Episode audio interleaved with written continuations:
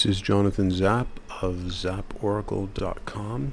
Welcome to the podcast and YouTube of Savage Reflections, the soulful poems of Jack Savage. And you can find much more about Jack Savage on his memorial page. Also, something brief that I wrote, some thoughts about his poems. Another document called Some Thoughts on the Poems of Jack Savage. And Jack lived from 1989, March 29 to April 24th, 2013. Unfortunately, I will be reading the poems. It would be far more ideal, of course, if Jack were performing his own poems, but of course he is not available for that. Among other talents, Jack was a brilliant poet. After spending more time with the poems the last few days, when I first put this together in the week that Jack ended his life, I believe Jack was and is one of the greatest poetic voices of his generation. It's not that I've read so many millennial generation poets. It's a general feeling I have based on the power with which Jack's poetic voice is the voice of the soul. Sometimes this poetic voice is celebratory, at other times it is struggling and even tormented. But it is always profound, authentic, accessible, and deeply present with the reader. Jack's voice has a presence, an emotional immediacy and intimacy with a sympathetic reader that is comparable to Walt Whitman, who was Jack's greatest poetic inspiration. Jack's poems, even the ones that he wrote when he was 19, do not seem like an awkward adolescent attempt at being Whitman-esque. They are alike because both poets are voices of the soul. To experience these poems is an opportunity to hear the voice of the soul, a voice that gets drowned out by the noisy bustle and haste of modern life. The voice of the soul is not always happy. It can experience glorious ecstasies and transcendence. Jack's poems are filled with jeweled and glowing examples of this sort of divine exuberance. But the voice of the soul can also be the voice of the dark night of the soul, and Jack certainly had his share of those to tell of too. As he puts it, "And I am divine in my worst hour as much as I am in my best." When you read these poems, or listen to them in this case, draw close to them. Sit across from this voice with a glass of wine or tea. It will be a very intimate conversation. For a while, Jack had a section on this website called Savage Reflections, which he allowed me to build for him with some of his best poems. Later, Jack asked me to take it down, but I kept all the poems. I think the unexpected request to take down the Savage Reflections online collection was one of the first formal statements Jack made of withdrawing from life.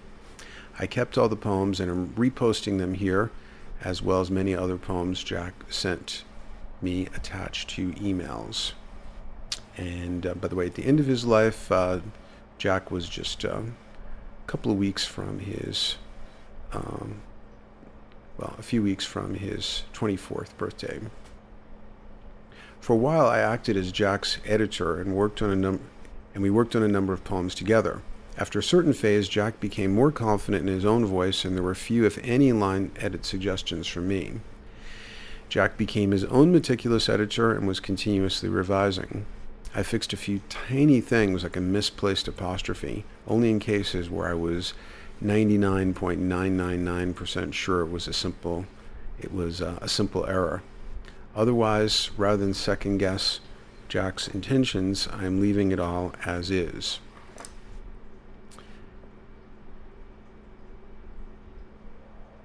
In a college application I was helping Jack with, he wrote about what writing poetry meant to him. Here's the rough draft of what he wrote and sent in an email dated December 3rd, 2009. "Writing poetry has been a hallmark of my adult life. When I began reading Walt Whitman at the age of 15, I felt a profound connection and union with the words in those pages. Leaves of Grass introduced me to a world of much broader horizons and much greater depth. While discovering Leaves of Grass, I simultaneously became aware of a great river within me, that urge to create. Ever since that time, my studies of the great poetic and literary minds of the past has been continually expanding, and so too has the scope of my understanding as well as the sense of nourishment I derive from writing. Yet oftentimes, I resent this urge to create. When I spend my time many hours devoted to the creation of art, working with a diligent work ethic, a question frequently arises, what good will come of this? Who will experience this, etc.? Yet I have come to the conclusion that in order to live a fulfilling life, you cannot resist the currents within you. And of course, anybody listening to this is helping Jack to fulfill his artistic mission, because something is coming of it. Okay, and I've numbered the poems just for ease of reference in case you want to find them on the online version of the poetry page. The number order is totally arbitrary. It's not necessarily even chronological. Number one, amidst my catastrophe. Amidst my catastrophe, the one my hands crave, among the ruins of my loss, inside the windowless chambers of my awful defeat. I will do this as long as I live, until my living changes. The beautiful ones, the mean-spirited ones too, I'll learn to live and love among them, living sweetly, living true. I'll live alongside the unrelenting horror of this chaos, knowing the fires of my pain. I'll let myself be known to those who love me, as well as those who don't, earnestly, nobly, and I'll struggle to love with a heart that's true, and give them all my love mercifully, mercifully, as I've given the multitudes of it to you. Inside this world, its minor annoyances, fiendish desires, and fortresses of hate, amidst my catastrophe, the one my hands crave, among the ruins of my loss, inside the windowless chambers of my awful defeat, I will do this as long as I live, until living changes, and I will let it be a part of me, until my letting emancipates me, free from slavery, free from strength, free from the petty, free from rank, free as the gracious air, graciously, reverently, humbly, so graciously, all for you.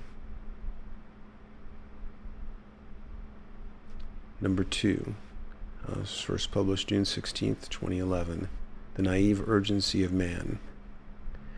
My old life was a sanctuary where every flower grew, and love, she was my mistress in everything I do. All roads were open then, sprawling across the land. I destroyed that monastery with the naive urgency of man. In the last set of emailed poems, the largest number he ever put in one message, an email dated August 7th of 2011, Jack whimsically addressed me in a brief message in the body of the email. Dr. Zhivago, now that I know the future of my life depends upon the portal of your website, I have some requests to please fulfill at your leisure. And of course he meant publishing the poems. Partly the statement was a joke, because there was a lovely young woman named Rada who worked at an Espresso Roma coffee shop in Boulder that Jack had a crush on, and when she unexpectedly came back to the Roma coffee shop one day after relocating somewhere, I gave her a card to my website and told her about Savage Reflections and that the poet was an admirer. But the words, though mostly meant in jest, may have a deeper meaning now.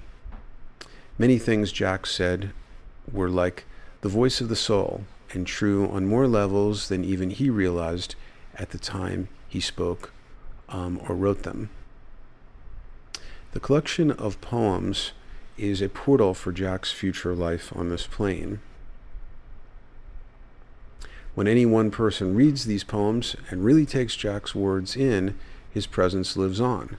So when you drink from his words, you are also breathing life into his continued presence in this realm and help him to fulfill his life mission. This one was first published June 14th, 2011, number 3, Written in Exile. In a country I've never been to, under skies I've never seen, in air much sweeter than air I could ever breathe, there's a woman that I love there, and she's so good to me. I know I live in exile. I've chosen a lonely road for reasons I'm uncertain of, and in these robes we'll never know. Propelled by my soul, which generates these rooms, I'll be walking with graceful humility beneath the glory of her moon. And let's see the next one. Here's number 4. And this one was sent in an email dated November 12, 2009, as a vine rambles through a vineyard. Rambling down an old dirt road, strong, self-reliant, and satisfied, I tramp along, marching to bold, original rhythms. There are so many rhythms, each so filled with originality and vitality, all of them woven into this great symphony. Listen close, can you hear them? Blossoms now furnish the womb of my mind. As this unceasing undulating life force surges through the land and through me, I laugh and inhale deeply, completely contented, joyous, exuberant, and brimming with bright vitality, knowing I possess everything I need to own, knowing that I am amiable, and that when I am amiable, so too is the world. No longer bound or held captive by trivial concerns or ordinary woes, enough time has been spent trying to win the approval of unworthy critics. Yes, I still know my former ailments. I believe they will remain with me until I learn to love them, to live with them, and really hear what it is they are trying to say. They still follow me wherever I go, but I no longer follow them. I calmly acknowledge them, hear them, make note, and move along. They, nor anything else, shall possess me. So now, needing nothing, demanding nothing, doubting nothing, with my sprightly, bright gait, I ramble down this road. I know I will doubt again, fear again, despair again. I would be mad to think otherwise. But I no longer revere these nighttime echoes as the everlasting gospel. Just as surely as they have come, they shall go. I would be mad to think otherwise, and I refuse to continue sapping my strength. I possess mysterious undercurrents. I can feel their sweet, ecstatic pull. I am learning to listen to their currents, and to not resist those sweet, lively currents. I am constantly learning. I have spoken with scarred faces hidden in the mangled darkness. Not only in the radiance of light, I have interacted with the multitudes of the mind. I can see the fabric of my blood, that tapestry, multicolored, vibrant, and in its multiplicity, beautiful and complete, a mosaic like this road. There are other roads too. They are not mine for now, but I love them just as dearly. Every road contains those who need it. The solid air now is intoxicating. I drink of the afternoon's wine. Roving swift as the wind, my movements in perfect harmony, a symphony of unique energy. And when the orchestral harmony of evening is instilled upon the land, as the colors of the day meld into a magnificent weave in the sky, shimmering in a brilliant luster, I will stroll in perfect union with the road before me, knowing all is well, knowing the road I walk is in perfect accord with me. All my forests resound, the leathery leaves shiver in the sensuous evening breeze.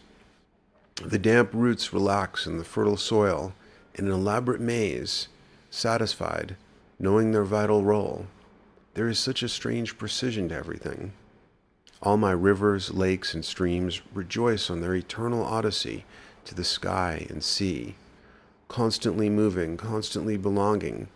And as the violet dusk droops down, slowly dripping its poignant ballad, over the untold and incalculable countryside, the enchanted twilight will emerge from the calm simmer of evening, and I will rest in the miracle of this perfect disorder, within this wild, pulsating meadow.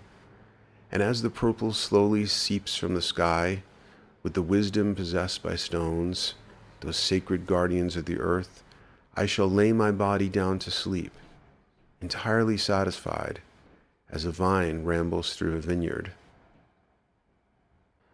Number 5 has no title. Jack sent it to me in an email dated November 12, 2009.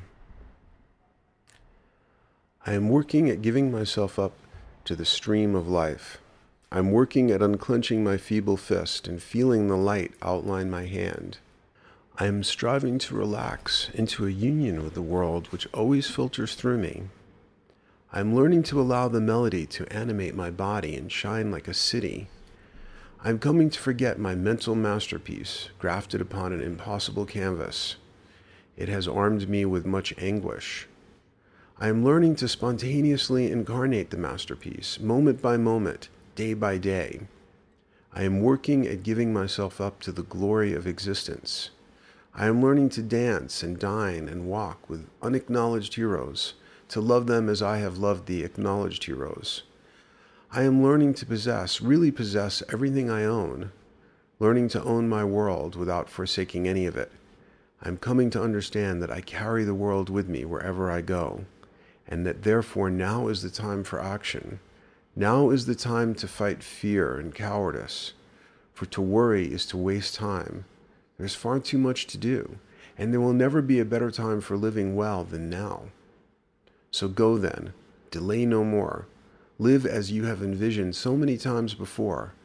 Nourish, love, help, grow. So I am learning to abandon my vain contrivances. Shall I continue this long, bitter argument with reality? Those mad notions have sabotaged me for too long. I am learning now to appreciate life as it stands, learning to love reality, learning to engage totally with the present moment, to dissolve completely in this sweet, everlasting instant, for it is time I became a vessel of love. I am learning to speak through the sensual lips of good fortune, and to kiss with those self-same lips this world.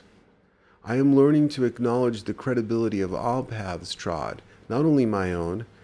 I am learning to loose the barbed rigging which has cinched my heart and constrained her wild vitality, so I can understand my real energy, unbounded, and allow it to abound. And it is my duty to disentangle this wild white horse, my heart, so that she may trample majestically through the vast, powerful, emanating landscape, galloping swiftly, decisively through the canyons, across the rivers and past the powerful red rock formations. Her build is strong and sculpted. She thirsts for freedom and movement. So, no longer cursing, stammering, shouting, no longer viewing as unfavorable those which were thought unfavorable. All rivers flow toward the sea, no longer clinched and narrow of mind, no longer bent with troubled eyes fixed upon the ground below, no longer possessed by those menacing puppeteers.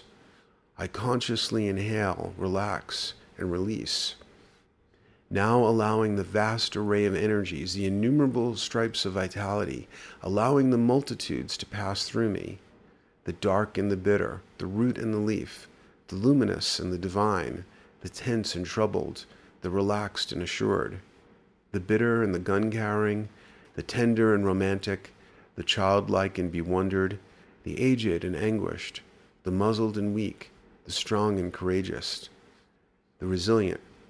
All of them are contained within me. I can feel them animate and enliven my body. I can feel them nourish my soul. It is exhilarating. So now, pausing no more, hesitating no more, second-guessing nothing. Does the air hesitate to mingle with the sky, or the evening sun doubt whether or not to sink into its horizon?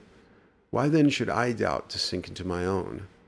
Equipped with this knowledge and thirst, I embrace the totality of this. It is whole and complete, and so now shall I be. Number 6. The mad dogs are after me again. The mad dogs are after me again, with their poison fangs and their mongrel claws, with their hollowed-out, fiendish ghost faces, ugly and slobbering, and hell's screams and agony's shrieks, their barking cries, their snarling through the alleyways, breaking down my door, growling and snapping, biting at my bones. The mad dogs are after me again. I swear they never quit. Those damned mad dogs are after me again. Number 7. I don't hate the men I fight. I don't hate the men I fight. They are complex creatures, each with a unique constellation of infinite experience, each a scattered, far-flung universe, with unique rhythm and movement, each pursuing their own horizon, of which I know nothing, each building their own civilization, of which I cannot conceive, each tending their own flock, their children, whose sweet tenderness I have not felt, each cultivating their own garden, which can nourish only them, each a profound, limitless effusion of energy, a wellspring of originality, a fathomless, awe-inspiring universe. No, I don't hate the men I fight, so why do I demand their total enslavement?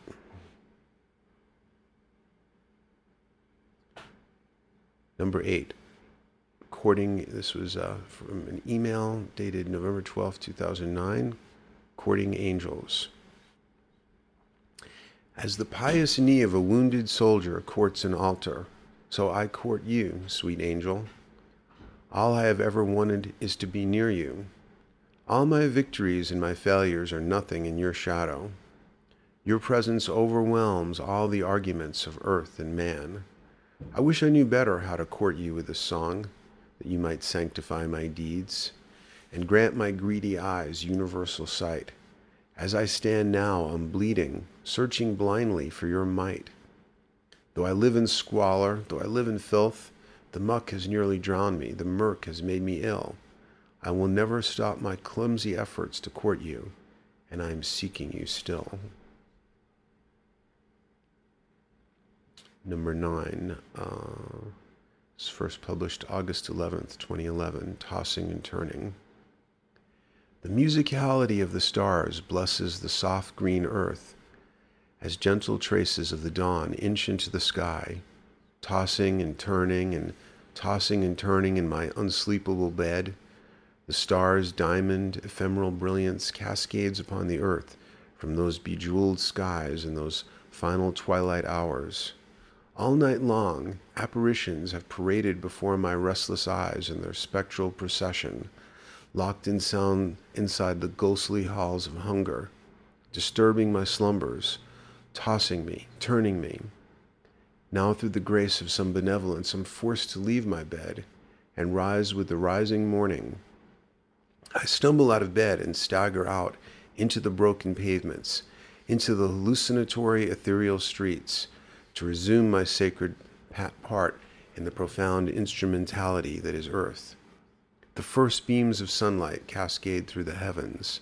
The orchestral symphony in every cell of the universe stirs magnetically in the magnitude of this glory.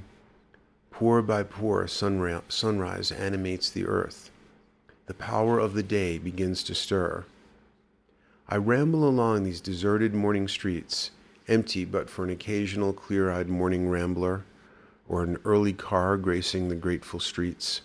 The birds claim this sanctuary, extracting complex medleys from the air for their orchestrated hymns. Those melodies are embroidered upon the fabric of the day. They fortify the promise of a magnificently bountiful and plenteous day. What multidimensional depths of the soul that promise reaches. I've taken these gems and joys and riches for granted for too long. How wealthy I am, how rich life is. I possess riches greater than all seas. I am tired of being obsessed with myself. Fortify me with gratitude. What is this unrelenting self-obsession? Greed, sorrow, vengeance, hate, they have brought such an onslaught of trouble, anguish, and worry.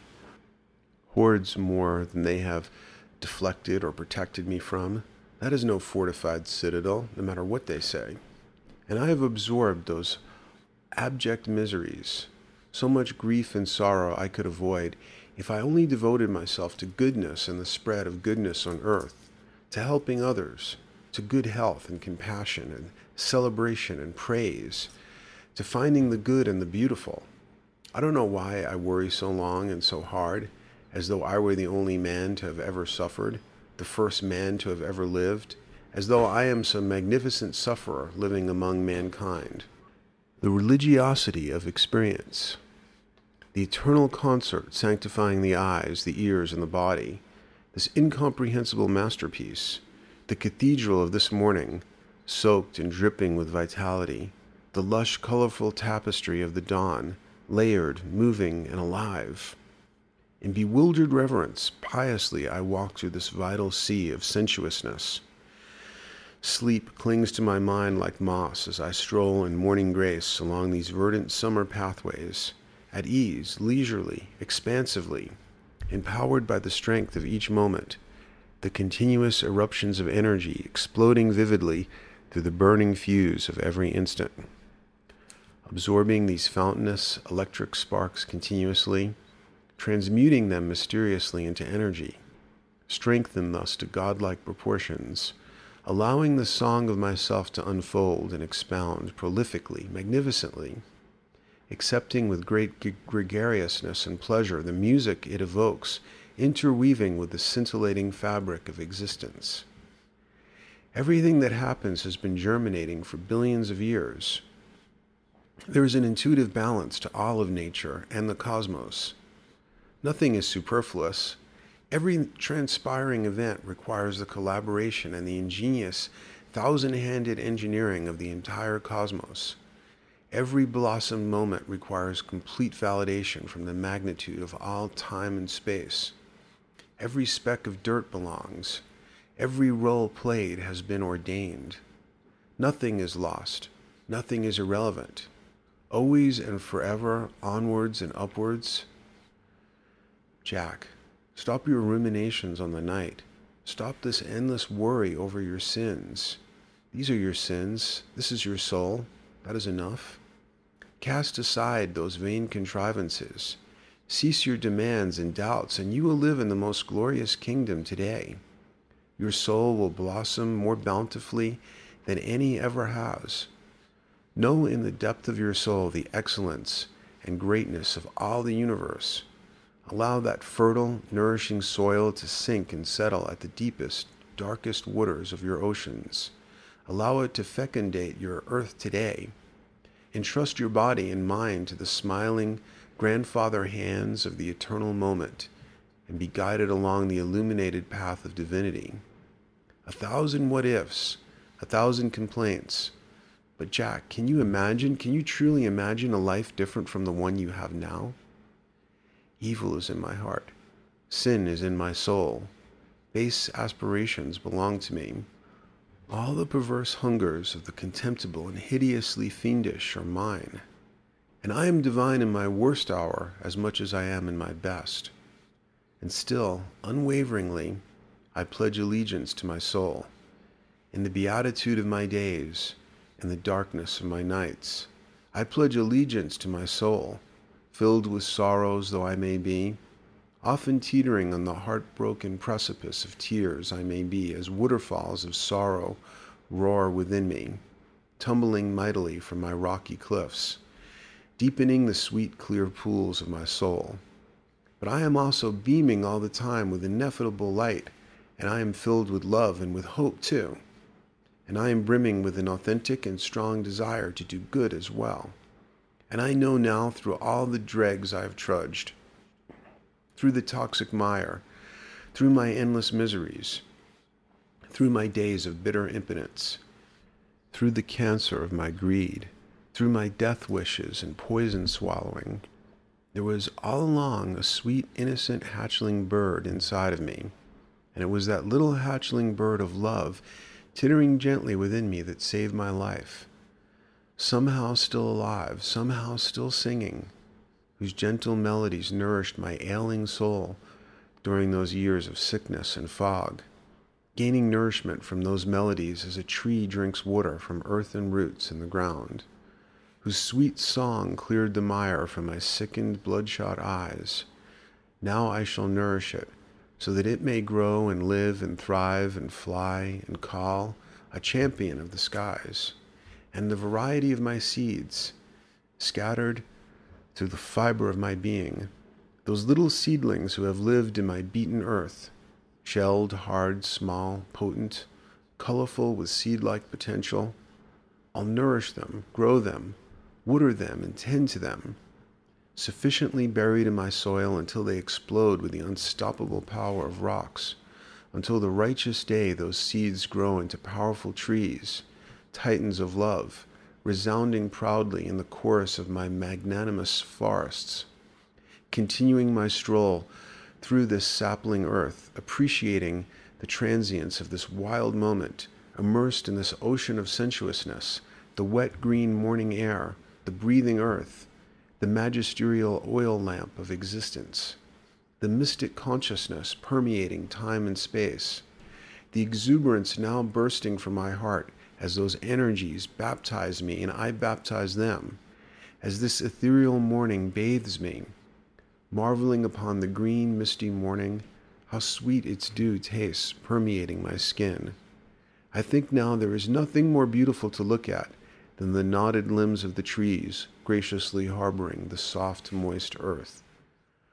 Archetypal supreme justices, they stand like cosmic guardians of eternity, telepathic communicators to the divine, transmitting all the time through the expanses of space and heaven. Stenciled with intricate ancient mystic patterns, titans of the earth, at work constantly renewing the planetary soul of this world.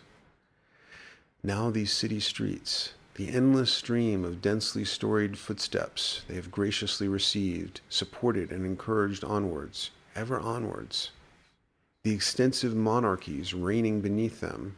How I love these streets, even when I say I don't. The mad ecstatic pulse of a metropolis, the wild pulsating energy vibrating along its streets.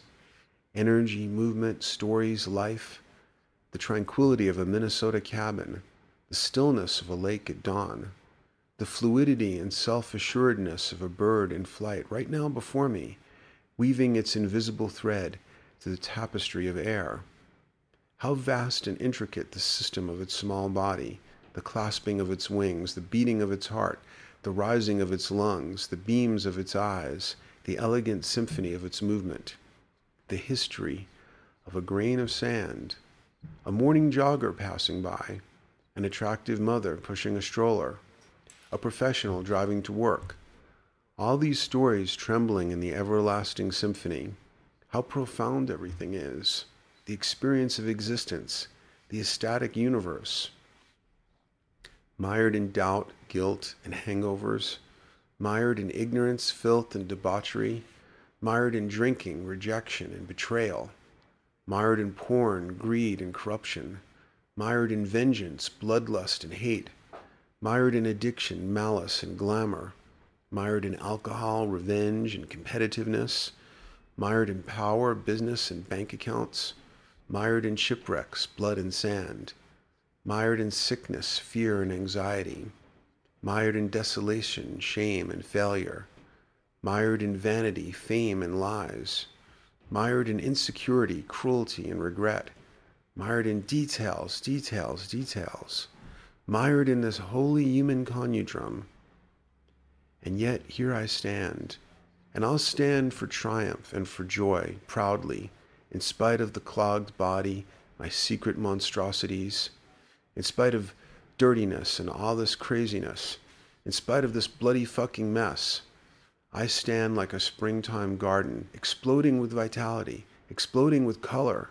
Tomatoes, azaleas, roses, vines, dirt, insects, trees, birds, water, all bursting forth from me uninhibitedly.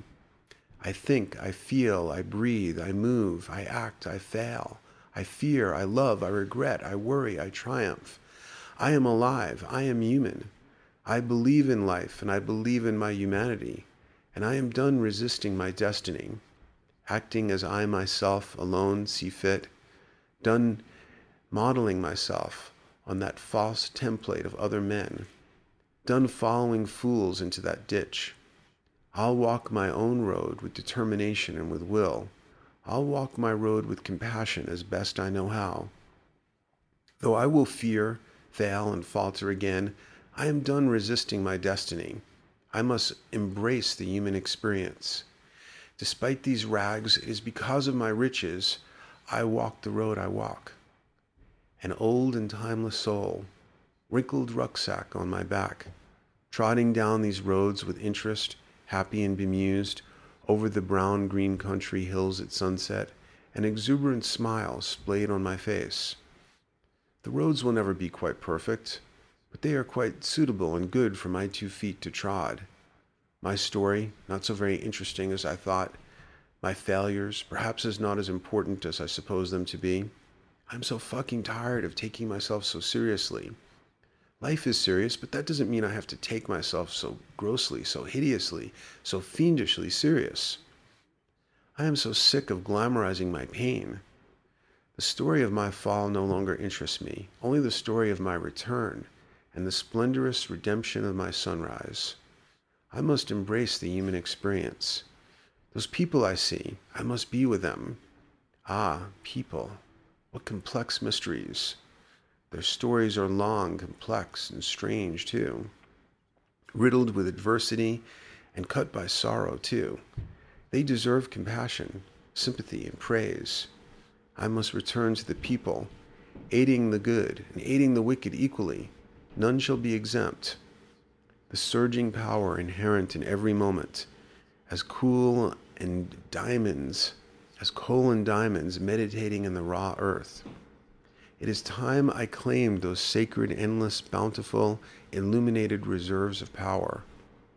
As discovering an entire kingdom full of plump wooden treasure chests filled with gold and rubies and pearls, alive with the throbbing, luminous coordinates of my position inside this infinite, vital, gridded network extending beyond heaven's eternity, electrified by that infinite system of connections, enlarged there to towering and benevolent heights, and the traffic will continuously baptize me inside the extensive inroads of this dense, elaborate maze, and in that mad kinetic frenzy, chaos and confusion, anxiety, the marrow of this living. Let me speak the colorful language of the earth, translating the colorful compassion of trees, their empathic understanding, their quiet, vibrant smiles, bemused and happy as Buddha's face while mankind buzzes from task to frenzied task. I'll be my own priest and my own doctor, my own king. No one else shall be my king. The king's authority has been restored. Give up the ghost, Jack. Give up that ghost. Life is much more beautiful than I could have imagined, and I am much more beautiful than I could have ever known. Life is infinitely, inexpressibly greater than all art, philosophy, and religion.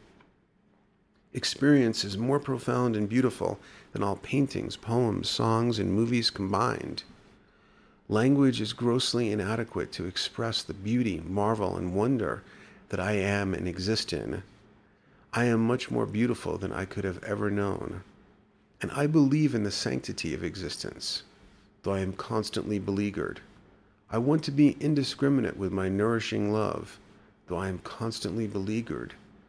Someday I will return to the kingdom I know, even though I am constantly beleaguered. All of my experiences are a part of me like some great patchwork quilt. My past still thrives within me, feeding the wellspring of this instant. I express them through myself ceaselessly, absorbing the sights, sounds, scents, and seasons of the earth, filtering those through myself ceaselessly as well, renewed continuously by the crystalline, everlasting fountain of existence. I long to release the precious butterflies of my experience, some dark black and malevolent, some with sadly damaged wings, perforated unevenly around the tragically damaged edges, some with extravagant color, spackled with royal algorithms, sprinkling magic and stars through the air, all fluttering from me in a colorful, frenzied flock, exuberantly, magnificently, constantly. I have tried overthrowing what I am. It is impossible. I cannot yield to anything but what I am, not to fear the old established critics. Their eyes have grown yellow and discolored from the breath of time. I really don't give a shit about the old masters. Theirs was fine, mine incomparably glorious. I'll sing my unparalleled songs of glory loudly, triumphantly, even if I extract only a single piece of fruit from the labors of an entire farm. I'll embrace my age irresistibly, and embrace my day, and sing the zeitgeist that is my soul. Fluid and congruent as molten liquid metal, coming fully into the stream of who I am, not struggling to be like anyone, but who I am, done following fools into that ditch. Now I walk back from the park toward the house I live in. The sun leaves its cradle. People rise, nourished with sleep. The city bristles with health and awakening. Telephones ring. Papers are shuffled. Ideas are discussed. Rivers of traffic engulf the streets. 1,000 incomprehensible stories in each car. The clank and clamor of living, the inching along of civilization. Sitting now on the steps outside my loving home, admiring my mother's garden, so beautiful, artistic, and vibrant. The flowers open their tender lungs to the coming sun's nourishing viscousness. I'm instilled with dawn's tranquility, caressed by the clean air, by the breeze. Even though this is just a moment which too shall pass, I can see that for now, so I smile as I rise, to embark with singular devotion and not stop until I am done. Number 10. On a bus in the morning. The lovely scent of a perfumed female makes me smile in the morning. Number 11. And this was one Jack sent in. It's an untitled poem he sent in an email dated December 16th of 2009. Composing outrageous dramas to cluster this dilapidated, decaying room with counterfeit statues, impersonating true timeless beauty, hollow, fickle figures, ashtrays overflowing with spent abundance, and vapid cacophonies, sound and fury signifying nothing. In these false-hearted, skeletal battles, we all die. What lies, what sorry lies! There are no Athenas. These are no Shakespearean calamities. These are no magnificent catastrophes. The gods are not interested. What is this furious, scattering dust which assails me wherever I go? These assembly-line theatrics, these fickle, desperate farces, these disingenuous doldrums, these shallow-minded melodramas, a mockery made of life, a desecration of the palace of truth and art and love, a fragmentation of the wholeness of this, a ravaging of the beauteous kingdom, a depletion of the richness of the world, a depreciation of the most priceless artifact of all. What painting did we choose to step out of? What masterpiece? What opulence of wealth? What gardens of Eden?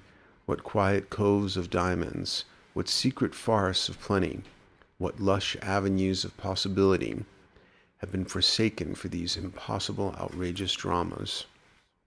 Have we foregone the genuine glory of honest living, the eloquence of authentic existence, the pursuit of true happiness and true understanding, the power of embracing the totality of this, beyond these petty little hobgoblin trivialities, glowing like furious embers with their little pitchforks?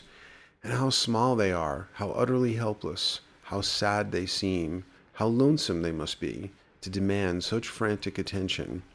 I have been out on the front lines composing this. Number 12 is a poem Jack wrote about his poems and sent it in an email dated September 9th of 2009. I endow all my children with wings. I endow all my children with wings, so that they may transcend the leaden earth in seraphic harmony and glide above the deformities of this city. And with their endowment, they transport me into these empyrean heights, so I too may reside aloft among gods. Build the house you want to build. Your children will have wings too.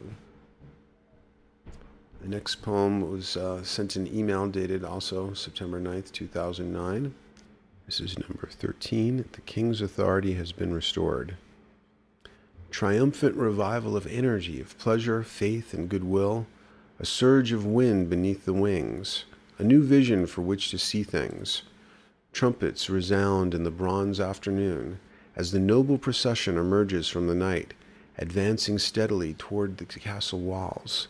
The King's authority has been restored. And this was also from the collection emailed on September 9th of 2009, 999. And Jack was kind enough to title the poem after my essay on the creative muse called The Path Animus, Living and Working with a Creative Muse. and the poem is about his relationship to the muse. Number 14, The Path of the Numinous. For the night gets mighty dark when a man can't see his star. Though we toil in infinitesimal fields of despair, what bulb burns in luminous hazy radiance in the depth of abysmal night? Sweet incandescent glow, perched like a sage above the slumbering metropolis, whose precious moonbeams pierce the veil. Collect those silver slivers, read them like an archaic map, for this is your contract with divinity. The next poem, entitled Winnipeg, was also one sent with the email batch on 999. This was written when Jack went to the University of Manitoba at Winnipeg, where he often talked about how grim the city seemed. Number 15, Winnipeg. Winnipeg, Winnipeg. No matter what direction you walk in Winnipeg, the wind's always blowing in your face. 10,000 miles an hour across the frozen, howling prairies. The majority of the buses that prowl the city streets read, "Not in service." As opposed to any deliberate destination, all the drivers look like warts. Stupid, satisfied looks on their faces, going nowhere. The old, archaic buildings, once the modern model of elegance, have grown antique and deserted from the constant clawing of time, unkempt and uncared for. Springtime here is long gone. Now Winnipeg is perched like a vulture, bitter in an eternal autumn, under eternally overcast skies. Orphaned, unknown, uncared for, disgraced, and ashamed, Winnipeg stews in the desolate prairies, alone and isolated like some forgotten medieval city, bitter and cruel after a life of insult and torment. Only time-worn traces tell of the promise this place once held, worn cobblestone roads. Every mother in Winnipeg is ugly, unholy, and so goddamned ugly. All the children born in Winnipeg are born dead, dead or evil. All the pregnant women smoke cigarettes. All the fathers are alcoholics with adolescent aspirations and elderly bitterness. Mean, alcoholic eyes. They beat their kids for having been born too soon, or not soon enough. It's a law. Everyone must litter in Winnipeg. They say it's just like decorating. The only people who want to make friends with you in Winnipeg are cheap little dirty drug dealers. All eyes here are violent and accusatory. Winnipeg is a symphony of instruments never meant to be played together, a trash can symphony. Sunday's gray and solitary desolation. All the cathedrals have been abandoned, boarded up. The barrooms are overflowing. The vile air of criminality hangs grimacing about town, like a rapist smile hung in the sky, constantly spotting hordes of prey. Construction sites are erected in Winnipeg to present the facade of progress.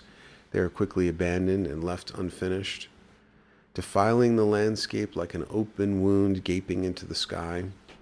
Anyone who wants to come to Winnipeg must be stabbed or beheaded first. Winnipeg writhes in impaled agony, but will not die. I have heard Winnipeg shouting inside of me. I have heard her lament. She stands immutable in forgotten alleyways of the mind.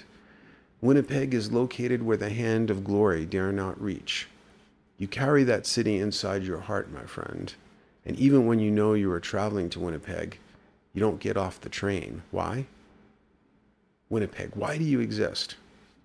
Winnipeg, what is it you are trying to show me? Winnipeg, I can't stop shitting out of my eyes. Winnipeg, why am I always hungover? What is it you are trying to say? Standing in shit, looking across the street at the flowers. Winnipeg, I want you present at my round table. You can give me your strange jewels. I'll not chase you away in humiliation. Winnipeg, you are not your dreaded days, your lonely nights. Winnipeg, you shall be cherished to me. And you shall be included in the masterpiece, because Winnipeg, you made me an alchemist, a magician, and the winds blow in windswept Winnipeg, Winnipeg, Winnipeg. Next one was an untitled poem. Jack sent an email dated August 18th of 2009. This is number 16. I was worried. I hadn't been writing. I had not been fulfilling my duties, as I saw proper. I lost concentration. There were several imaginary guns pointed at my head. I thought they were real. I could feel the energy of the day dissipating into chaos. The morning sunlight was relaxing. My angel-hearted orange cat and my gallant, trustworthy canine looked at me curiously, contentedly. Ah? Oh yes, aha. And Jack sent the following one, an email dated August 19th, 2009, number 17. This one is a joke, but still quite serious, though. Waiting for paradise to invite me in once more. I've been waiting so long. I got drunk. I'm hung over outside its door. While masturbating the other day, I told myself everything is going according to plan. But paradise came and told me I'd have to wait again. Waiting got me mixed up in a bitter life of sin. I got fed up with waiting. I thought it was my birthright to be let in. I became acquainted with the devil, and he so graciously invited me in. Boys, by the time I realized where I was, paradise showed up and told me, you are ready to come in. And there's another poem from the batch dated August 19th of 2009, number 18, to end a long debate. There is no point to this poem. This poem does not point, and the glass is certainly not half empty, nor is it half full. It is just a glass filled up with a certain amount of a particular liquid. That is what it is. That is what it is. Number 19, my butterfly. I am clasping a speckled butterfly in the cup of my hands. She rustles her crisp, detailed wings so elegantly to demonstrate the imperial craft of flight, sending perfumed fragrances rambling through the air. And with each sway of her sweet wings, the enchanted scent tumbles through the air, fertilizing my mind, quieting the oceanic unrest. And those wings may still the violence of any hurricane, and still dawns tranquility on the festering madness of city streets. To tend to her tenderness, it is my duty. I carry this delicate butterfly to deflect the rotting words of lepers, those embittered, embattled old eyes who offer handfuls of tainted flesh. Their decaying hands paw at me from beneath, to infect me with their dark malaise, to consume me, to steal my thunder. They are constantly besieging me. But her murmuring radiances sends the contagious lepers with their lethal fangs fleeing, and through the potency of its magic, the air shimmers around her in beatific euphoria, consolidating my body and mind with supernatural fortification. Now contained within the hard walls of this noble citadel, absorbing its dense, hallowed radiances, my butterfly, in my hands her enchantment, streams through my veins. I shall not be pulled by the rotting flesh of those leprous hands under dark, heavy waves. Poem number 20. In the face of the bully. In the face of the bully, I became a bully. After knowing the torturers, I became their most diligent and masterful disciple. Having been reviled by the sight of desperate frothing men, with untamed desire, my frothing lips convulsed. Disgusted and angered by the apishness of man, I beat my chest and yowled monstrously as I sought to ascend those apish ranks. In the face of the bully, I seek now to shatter the binds that bind the hearts of men to their greatest enemies and most cursed defeats, in the face of the wretched bully. 21. Longing to return. Like a rock in your river, I sit. Your magnificent surges past and through me constantly, resounding in triumphant song, breaking down my sediment, until the sweet day I'll dissolve again into your unsurpassable glory. O universal, how I long to return to you. Jack sent a number of poems on June 9th of 2009. In the body of the email, he made the following notes about this series of poems. Dear Jonathan, as promised, I am sending you certain bits of writing which I now consider complete, or am at least satisfied enough to send these ducklings into the wider world for a brief outing. The major piece I would like you to examine most closely is 8 pages. There is no title yet, but it will appear as a document called While My Heart Pounds a Rhythm. The first part is describing being alive, and each line begins with the word while. It is essentially saying while I am alive. The second part, which begins with the phrase I will, it describes nearly everything I have felt or experienced, the experiences that a man like you or I may have in this world. The section following that begins with the phrase, what will they say, and describes what kind of people I have encountered, etc. I suppose you may call it a description of the Babylon Matrix. And it all concludes with a call to action and how I am to go on with the business of living. This has taken many, many months to arrive at its current form. I have put nearly everything in it.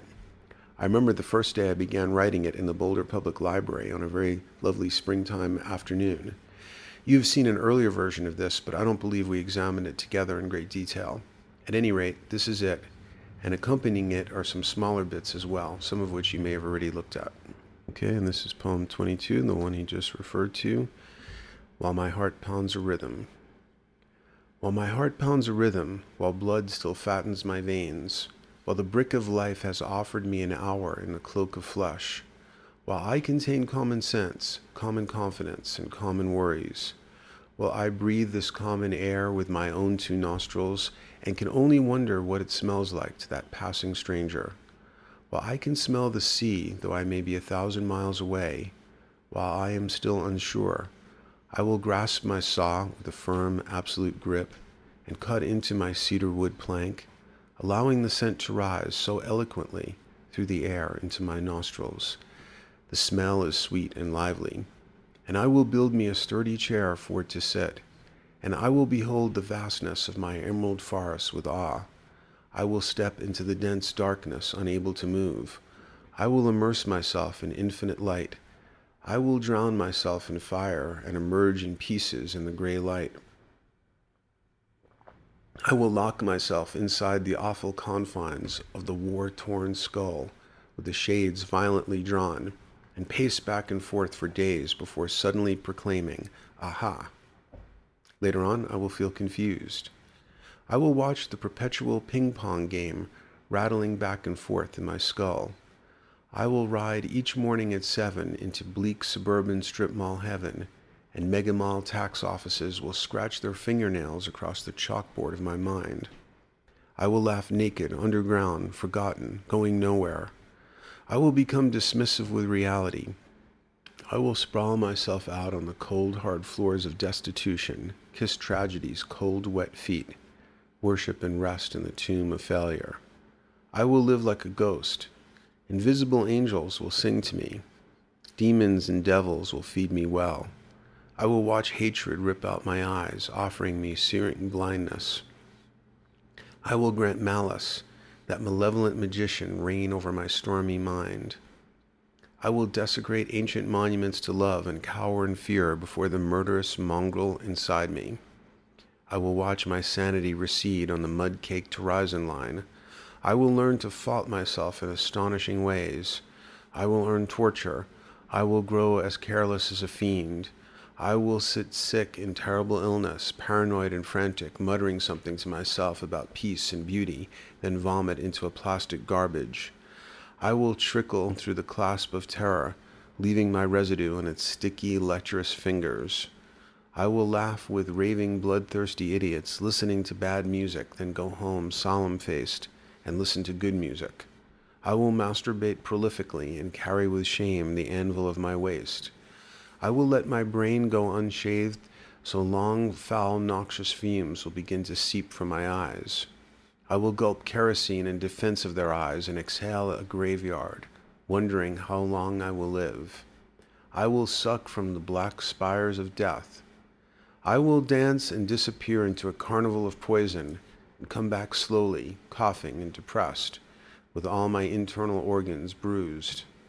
My movements will be distracted. I will become estranged from my body, exiled from reason. I will cut hope's throat and bathe in her blood. I will retain false hopes of waking up from this appalling nightmare. I will pray sadly in the forlorn cathedral of misfortune. I will curse at beauty because I'm an imbecile, and I will bitterly curse the pavements beneath my feet also because I'm an imbecile. I will stand distraught in a house of mirrors, tearing out all my hair. I will drag myself unwillingly with a monster's ferocity to the acidic heart of the hideous beast. I will be exiled by the beloved. I will claw weakly at the unbreakable windows of the famed. I will understand what a goddamn fool I am and despise myself for this self-imposed damnation. I will allow my thoughts like 7 infants to break down the walls of their pen and each pursue their own delight, tearing the fiber of my brain. I will let the strength of the condemned beat me bloody and bruised beyond recognition. I will plead with my troubled mind. I will look passionately for a justice which may never be found. I will reach out to love constantly, even if she spits in my face. I will contemplate the ethereal silence of the cosmos. I will dream lovers perfect and complete, though I have never known them to be. This world is too strange without dreams. I will hope for naked beauty again. I will search for the bliss I abandoned long ago. I will strive mellow harmony, and I will never stop wandering. I will stand profoundly alone, aching. But what will they say? What will they say whom haven't felt the warmth of my blood or the pulse in my veins? What will they say after I have gone? What of my movements? What of my footsteps? What of my eye contact or my confused words? What of the hour I wake, the hour I rest, the nourishment I chose? What will they say? What will they say, dropping the heavy gavel with their eyes? What will they say with their ears grated from years of this constant sadistic blare? What will they say with lead poisoning the pores of their makeup faces? What will they say with corrupt lawyers scheming abysmal eyes? What will they say with corrupt ministers blackmailing them inside their heads? What will they say with malnourished brains buried in the flesh of their pretty plastic faces? What will they say contracting festering venereal diseases with their eyes?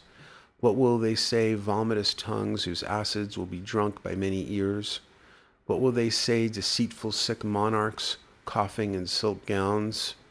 What will they say, crowning one another with molding wreaths of vanity? What will they say out of those stupid, ignorant smiles illuminating their too beautiful faces? What will they say, masking disease with fickle beauty? What will they say, worshipping false idols without realizing it? What will they say, rapidly defending empty treasuries? What will they say, from carefully crafted gold chariots without wheels? What will they say from the steel tentacles of concrete image? What will they say, birthing fanatic nightmares? What will they say, spawning repugnant lies in the stagnant, tepid breeding grounds of their polluted puddle brains? What will the king of a corrupt kingdom say? So many sad faces. What will they say, spewing venomous gossip at the gentle face of understanding? What will they say out of unthinking amplifiers? What will they say behind mutilated eyes? What will they say from the grave? What will they say at the attentive theater? What will they say under the unseen moon? What will they say, hoarding handfuls of rotting sunlight? What will they say, banishing true beauty from their constitutions? What will they say from sorrowfully fenced-in, inescapable backyards? What will they, outcast, say at the dawn of a new day? What will they say with remorseful tridents? What will they say, unleashing apologetic attack dogs? What will they say with hands trembling as they finger billion-dollar triggers? What will they say, competing for friendship? What will they say, like rabbits armed with automatic rifles? What will they say, standing on stages of money? What will they say, maliciously proving their tearful points? What will they say, harnessed to lobotomizing rhythms? What will they say, crowing one another in midget world? What will they say, whose eyes are judgment? What will they say, laying the brutal bricks of judgment? What will they say, sleeping in parasitic beds? What will they say, feeding their subconscious with the fodder of plagued phrases? What will they say, not realizing their power? What will they say, waiting at eternal red lights in their minds? What will they say from inside silent classrooms, throwing cigarette butts on the marble steps? What will they say weeping in sunny afternoon parks? What will they say, gun-shy soldiers? What will they say without a choice? What will they say with the neon madness buzzing all around them? What will they say whose identities are nothing more than the various garbage that collects in a can? What will they say devising brilliant roads to elude the concrete fists of judgment? What will they say, sordid grave robbers? What will they say with vile pedophile hands reaching out? What will they say dying while they still have a chance to live? What will they say setting fiendish snares in the endless mountains of war? What will they say under the flaming sky descending? What will they say from quaint attics of peculiarly angled houses? What will they say terrified of their brothers, crying under the stairwells? What will they say with contagious fangs leaping out at the nearest neck? What will they say deliriously proclaiming themselves professors? What will they say viciously ensnared by the barbed wire rigging of infinitely complex hierarchies, well-disguised jail cells? What will they say meticulously plotting in this terrible, endless tragicomedy? What will they say proclaiming a victorious understanding, how much is really left unknown? What will they say whose dry minds have hardened with time and grown as firm as a gravestone? What will they say laughing hideously inside warm walls with crowds of diseased friends, eating meat and profusely drinking red wine, choosing with sick minds not to look out the window at the sea of starving, sorrowful faces outside? What will they say mentally deprived mothers, retarded, cockeyed, mouths gaping dumbly open as they push soft, innocent strollers along the cracked pavements? What will they say in wrinkled black leather, hunched over empty shopping carts with violent and accusing eyes, pushing along the crooked city streets? What will they say inside empty limousines? What will they say in demented convulsions, walking beside the angry traffic? What will they say amidst the shrieking demands of false alarm clocks? What will they say stretching the flesh of their fingers for that always so close Elysium, tomorrow who strangles today? What will they say devouring the poisonous green apples of worry? What will they say? Well, let them say what they may. Let me go on my way, alone, tracking the scent of my footsteps through this dense confusion, submerged in the ocean of this instant, minuscule green roots stretching from the soles of my shoes into the fertile ground each step I take, fortified with the indelible strength and depth of endurance. Strong is the man whose spirit is unbroken, with a fond taste for the bittersweet and the great talent to fail, with a resolve of stone and an eye to spot a thief, with an understanding for the unbound sea and the knowledge of a true absolute equality. Let me seek endlessly with complete eyes the miracle of my own glory, no matter how far removed or obscure. Let bear witness to my own greatness. Though I may be but a child splashing in a tub, those ripples are as delicate and precious to me as endless glass cities. Let me learn to not hate this world for what it isn't, but love it for what it is. Let nothing detain me, for life is education. Let my feet shiver with ecstasy by the presence of a ground which all feet touch. Let me find greatness in completely unexpected places.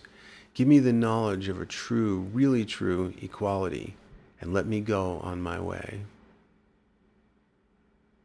And the next one is number 23, My Mind Lulled Like a Cell. To return once again to my life of old, my life of days past, sweet cherished innocence, that sanctuary, that courtyard, free from the malevolent black butterflies escaping from diseased mouths, contaminated intent, my mind lulled like a sailboat upon the glass of a breathless mountain lake.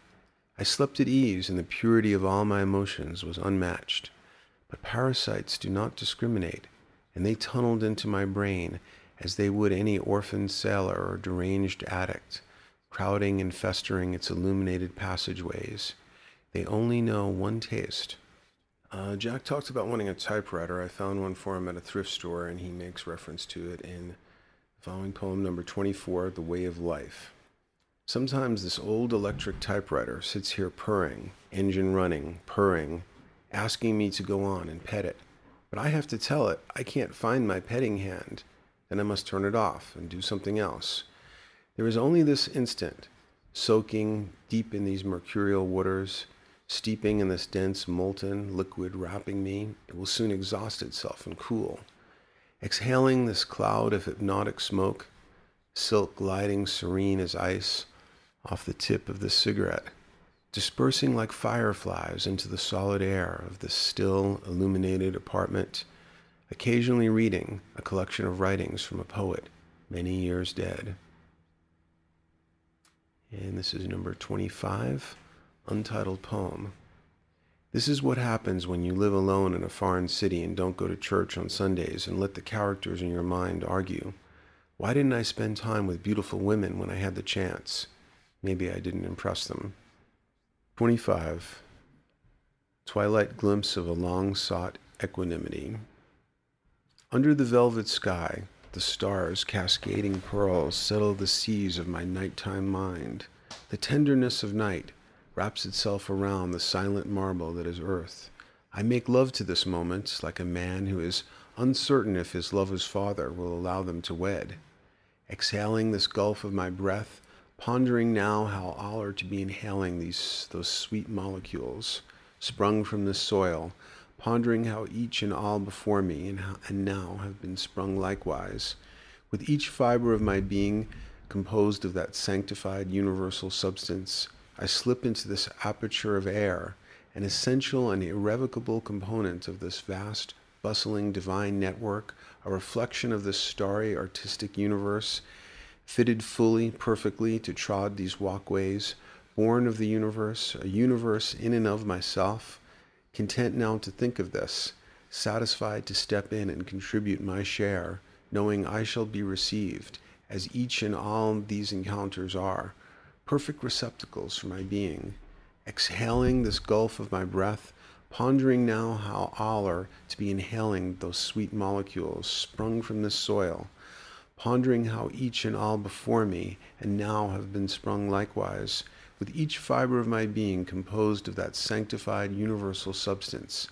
I slip into this aperture of air, an essential and irrevocable component of this vast, bustling divine network, a reflection of this starry artistic universe, fitted fully, perfectly to trod these walkways, born of the universe, a universe in and of myself, content now to think of this, satisfied to step in and contribute my share, knowing I shall be received, as each and all these encounters are, perfect receptacles for my being.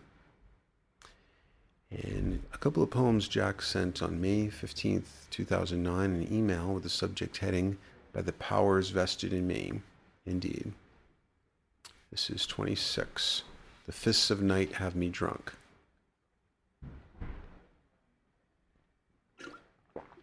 Cold fluorescent streetlights illuminate the frozen, heartless street, rinsing the broken pavements with hollow icicles of blue light. Pearls are suspended in the frozen sky. I cannot hear their twilight ballad. Droves of crows gather in the trees. The delicate and desolate branches are crawling with them. Squalid plumage gleams in the empty light as their pitiless gaze unfurls ravenous lust. Hundreds of marble eyes bruise my body with dark kisses. The wind has whispered its leering decision between the haunting maze of bramble branches separating soil and sky. Hissing torturous lies, poisonous to my ears, the torrid whipping of winter's wrath lashes me into the subterranean chambers of frenzy, dizzying the virulent thoughts trapped in my skull. So the hunchback staggers down polluted alleyways throughout this abandoned city. I carry insects and ampules, waiting for a moment like this, silent, alone, terrified, and outnumbered. The Augustan columns of this monument on the verge of total collapse, eager to swallow them, to feel their insect legs scuttle down my throat, intoxicate my veins, to anoint me in the oil of their dark, dazzling ceremony, to bathe me in their song of despair. Energy evaporates, internal warfare. The songs of war set the skies aflame. Endless armies arise from my flesh, nourished by my dark, anguished blood. Opposing armies maraud, pillaging the temples of my strength. I wait in silent, impoverished anguish for my silent bust to transport me into the depths of the unfolding night. The fists of night have me drunk. And this is number 27, called Insomnia. The final tracks have been wrought.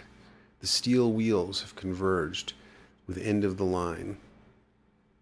The train emits a hideous screech, piercing the disturbing hanging silence, and stammers to a halt. Fueled by the coal of burning little hobgoblins seething in my skull, they were once innocent seeds buried in the soil of my earth, but as a fetus they have torn free from the flesh of earth, rampaging, menacing little agents, born to defile the glorious architecture of my ivory kingdom with fine-tuned dentist instruments. And you shall reap what you sow. So now I must descend this train like a convict with the bars slowly closing before him, knowing his lot, knowing his sin. The bell tower has struck midnight. All the citizens of this forsaken city have shuttled into their private vessels, sailing towards the pure shores of slumber. That toll call beckons me awake.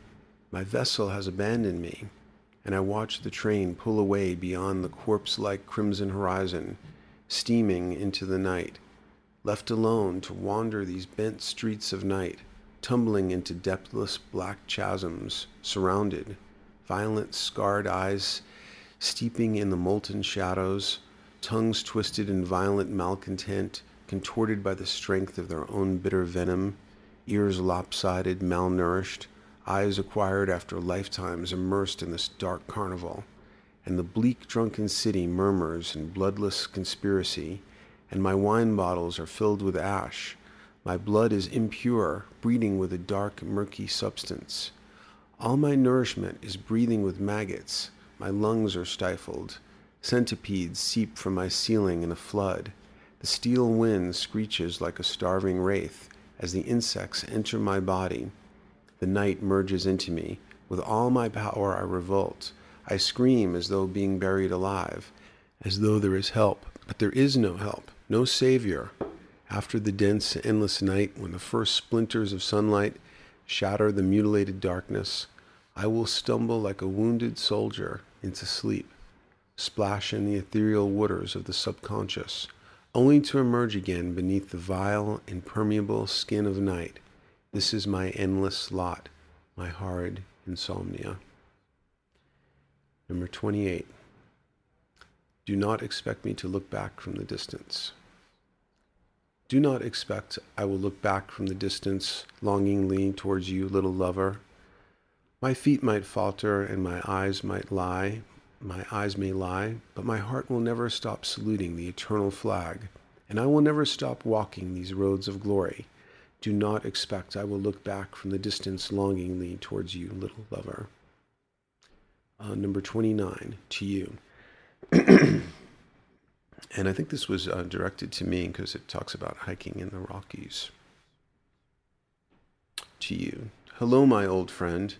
Thinking of you tonight, the warm glow of wine, solitude. And now memory harkens back to days of old, the mountains, the past. And when the narrow light of my mind shines upon the vast murmuring blackness of the past, corpses of mistakes, cockroaches of shame, little parasitic maggots of regret. But I also see the most beautiful memories of all. And now sitting, dreaming, I reflect on what led me here, to this place, so disconnected and cold, where the wind howls with vicious intent, readily outside my window, where the streets are poverty-stricken and the people are sorrowful and violent, where the days are short and the nights are long, where love is elusive, but my mind glows in delight. When in this moment of remembrance I see the marble sky, the elegance of snow gracefully drifting through in the pines of the Rocky Mountains, you and I, friend, walking along dirt roads, discussing with great camaraderie and earnestness, philosophizing, laughing, I grow warm despite the growling streets, the wind's assault, the overwhelming coldness. Despite this, I grow warm. And I think of you. And I think that was obviously written when Jack was in Winnipeg. He was talking about the cold, desolate streets of this grim city. Okay, and this is number 31. I might have messed up the numbering there a little bit. But this poem also shares many lines with poem 5. I'm not sure which came first. Song of my rising. Shall I continue this long, bitter argument with reality? Those mad notions have sabotaged me for too long. I'm beginning only now to loose the barbed rigging which has cinched my heart and constrained her wild vitality. That some sweet day I may understand my real energy, unbounded, and allow it to abound boundlessly. Not shirking or rejecting myself any longer now, let me forget the masterpiece grafted upon that impossible canvas. It has armed me with such great anguish, so I might accept this masterpiece before me and declare each day a masterpiece, and every moment a masterpiece, and myself an undefinable, unrecognizable, supremely glorious masterpiece as well. No longer cursing, stammering, shouting, no longer viewing as unfavorable those which were previously thought unfavorable. All rivers flow towards the sea, no longer clinched in narrow of mind, no longer bent with troubled eyes fixed upon the ground below, no longer possessed by those menacing puppeteers. How long they have mastered me. I consciously inhale, relax, and release, allowing the multitudes to pass through me. All of them are contained within me. I can feel them animate and enliven my body. I can feel them nourish my soul. It is exhilarating. So now, pausing no more, hesitating no more, second-guessing nothing. In an email dated December 22nd, 2009, Jack reflects on his ambivalence about his writings. A new notion dawned in me earlier this afternoon, and I thought you might have some good input and advice. I came to realize why I have such an ambivalence about poems. It is because in this modern day and age, the poet and all artists to some degree have reputations as effeminate Nancies, as fakes, as dreamers, with their heads in the clouds and as being weak. This, of course, has nothing to do inherently with any particular art form, but rather with the practitioners of this art form. And when that is taken into account, it is no wonder why the arts and why poetry has such a reputation. And this is the reason why I wanted to rid myself of my sincere interest in the arts and in writing. Of course, I cannot do that without greatly truncating myself. What I realized I want to be and need to be is a warrior poet. I would like to work with you on this aspiration. I've begun to read your document, The Way of the Warrior. I've been thinking a great deal, perplexed about what life I must craft and how to best express and live by my essence. A set of poems are from a batch Jack emailed on August 17th, 2011. And if you hear any noise in the background, it's because this is not a sound studio, so I can't always control that. This is number 32, Ode. Because your breath animates all with indiscriminate vividness, because your ecstatic skin has settled atop all of earth and space, because your essence seeps through every scene, because your spontaneity is a masterpiece, because you are the soil from which this abundance rises, your blessing colors the abundance with the depth of beauty, because your voice glistens angelically throughout the air, because your music dances everywhere, because your colors sweep across the sky, descending upon the thriving fertility of earth, because your glimmering eye beams consecrate the land equally with divine showers, because the nurturance of your guiding hand is always at work, the sentience of earth may exist at ease, may move leisurely, they may walk blossoming in exultant, spirited expanse, performing this royal ceremony, bursting still, bursting with grapes, bursting with thunderstorms, bursting with ancient Greek tragedies and ensembles of finely sculpted characters, bursting with guitars and melodious birds, and clouds heavy with rain, bursting with lakes of sunlight, bursting with avocados and fertile soil, bursting with roads and windows, bursting with telephones, burstings with paintings and poems, bursting with hangovers too, bursting with lovers and love letters to you, bursting still, after all these days of victory, after all of downfall, after all these days of triumph, after all these days spent in rejoice, after all these days of song, and all these nights that have lasted so long, after all this hopeless brokenness, after all this broken-heartedness, and my broken, aching body trudging along still, after all these days of horrible sickness, after all this terrible poison I have swallowed and succumbed to, after all this praying and all this pain, after all these celebrations, how can it be that I am bursting still? 33. Come to me. I am weak, you say. I cannot stand on my 2 feet, you tell me. There is something thrashing about violently inside of me, devouring my flesh and blood. Come to me. Bind your loneliness to my own. Offer to me your sorrows, and I will turn them into joys and riches. Give to me your sins, I will take them. Forget all that you have done wrong, and we will dine together tonight. There is a fine banquet hall, with a place at the table for you. You in your solitude, you who are suffering, don't feel so bad. I am here with you. You are guided by my love. I see you in the aimless crowds filled with sadness. I see you on those miserable, anonymous streets, scavenging for the remnants of the glory you once knew, finding your way. I tell you again, come to me. I am with you already. 34. To the unspeakable. Thank you, and I'm sorry.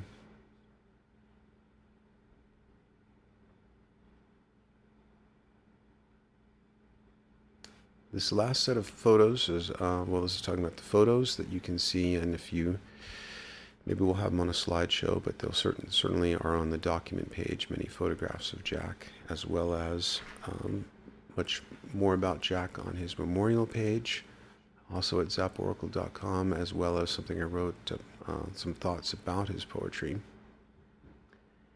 And scrolling through the photos here.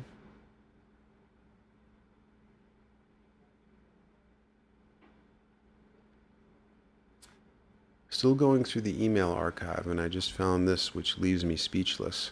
I added it as a comment to the memorial page too. Tears, goosebumps, going through Jack's emails. They are so prophetic. We have to stop thinking of Jack's life as tragic. He expressed his intention to awaken through death so clearly and so many times. In an email dated March 25th, 2009, which had the subject heading, "This should be to your liking. Yes, Jack, now more than ever," Jack copies a poem and then writes one of his own. And this is the poem he copied. It's Each Day a Life by Robert William Service. I count each day a little life, with birth and death complete. I cloister it from care and strife, and keep it sane and sweet. With eager eyes I greet the morn, exultant as a boy, knowing that I am newly born to wonder and to joy. And when the sunset splendors wane, and ripe for rest am I, knowing that I will live again, exultantly I die. Oh, that all life were but a day, sunny and sweet and sane, and that at even I might say, I sleep to wake again. This is poem 35, the last of Jack's poems. And this is entitled, The Man Who Dreamed He Died and Woke Up Dead. And so his careful thoughts, detailed with a cold Baroque elegance, crafted an entwined complexity, a sculpture of disgusting failure, and in it bore a promise from which he could not escape, and the precious wine-glasses of his dreams, entrapped within the sinews of twisted, deformed limbs, had been shattered. And so the sun laughs malevolently from its condescending throne, and he can smell tomorrow's grotesque hands, hovering above the fever in his head, and the nightmare of today still lurks like a lurid mist behind his eyes. The landscape becomes impure passing through him, so he laughs alone in the solemn twilight, a miserable laugh, a poisonous smile, and his acquaintances all hate him. No one shall greet him in this desolate desert of days. He is buried alive and suffocates, inhaling the sand, and so he sleeps a sleep less generous than death. He commands the supreme alchemists of his sky to pound their gavel upon his mind, emitting ringing lies, of overcast skies throughout all of time, and a church with its holy cross sank into the marshland nearby. When he awoke, he was dead. And I wrote a poem about Jack shortly after his death. It's called Emanations of Jack. The emanations and ripples of Jack are everywhere, surrounded by plates and bowls that Jack ate from, and cups and glasses that he drank from. Still thinking about Jack and remembering so many moments. Nothing about Jack will ever not have been. Jack, everything you said, thought, and did ripples forever through eternity. And that concludes the Savage Reflections, the soulful poetry of Jack Savage, read by Jonathan Zap of zaporacle.com. Thank you so much for listening.